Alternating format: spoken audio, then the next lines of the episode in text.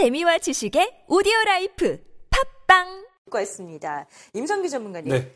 담보 대출, 그러니까 집 살 때 대출 꼈거나 이런 사람들이 많지요. 그렇죠, 그런데 많죠. 그런 사람들이 받을 때 약간 부담을 적게, 적게 준다, 덜어준다라는 건데 무슨 이야기예요? 그러니까 예를 들어서 이제 우리가 집을 살 때 대부분 내 돈으로 사는 사람들이 많이 없죠. 어, 현금으로 몇 억이 어디 그렇죠. 있어요? 그래서 예. 대부분 대출을 끼고 사시는데 더 중요한 거는 이제 우리 퇴직을 앞두시거나 퇴직하신 분들은 주택담보대출을 받은 거를 이제 상환을 해야 되다 보니까 네. 연금 받은 거에서 또 대출이 이자가 나가고 원금이 나가야 돼요. 아. 이러다 보니까 이제 생활비가 많이 부족해지죠. 네네. 그러다 보니까 노후 생활이 잘 이루어지지 않는 거죠. 그래서 기존에는 어, 우리 일시 그 인출을 할 수 있는 한도를 50%까지 했는데 이걸 70%까지 이제 올려가지고 그 부분을 일시 주- 인출을 해가지고 현재 갖고 있는 대출금을 상환을 하게 되면 예를 들어서 3억짜리 7,500 정도 내가 대출을 받았었다. 네. 이러면은 어, 월에 한 18만 원 정도를 상환을 했어야 돼요 매월. 아, 갚으려면. 그렇죠. 근데 네. 이제 이 제도를 통해서 70%를 인출을 해서 7,500을 상환을 하게 되면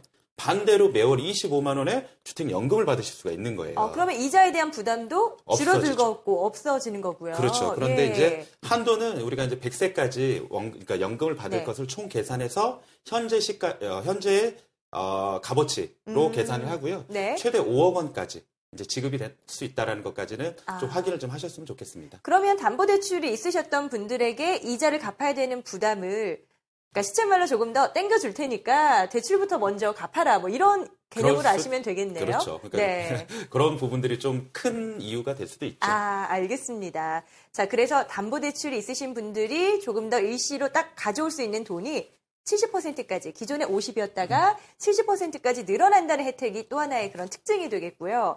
앞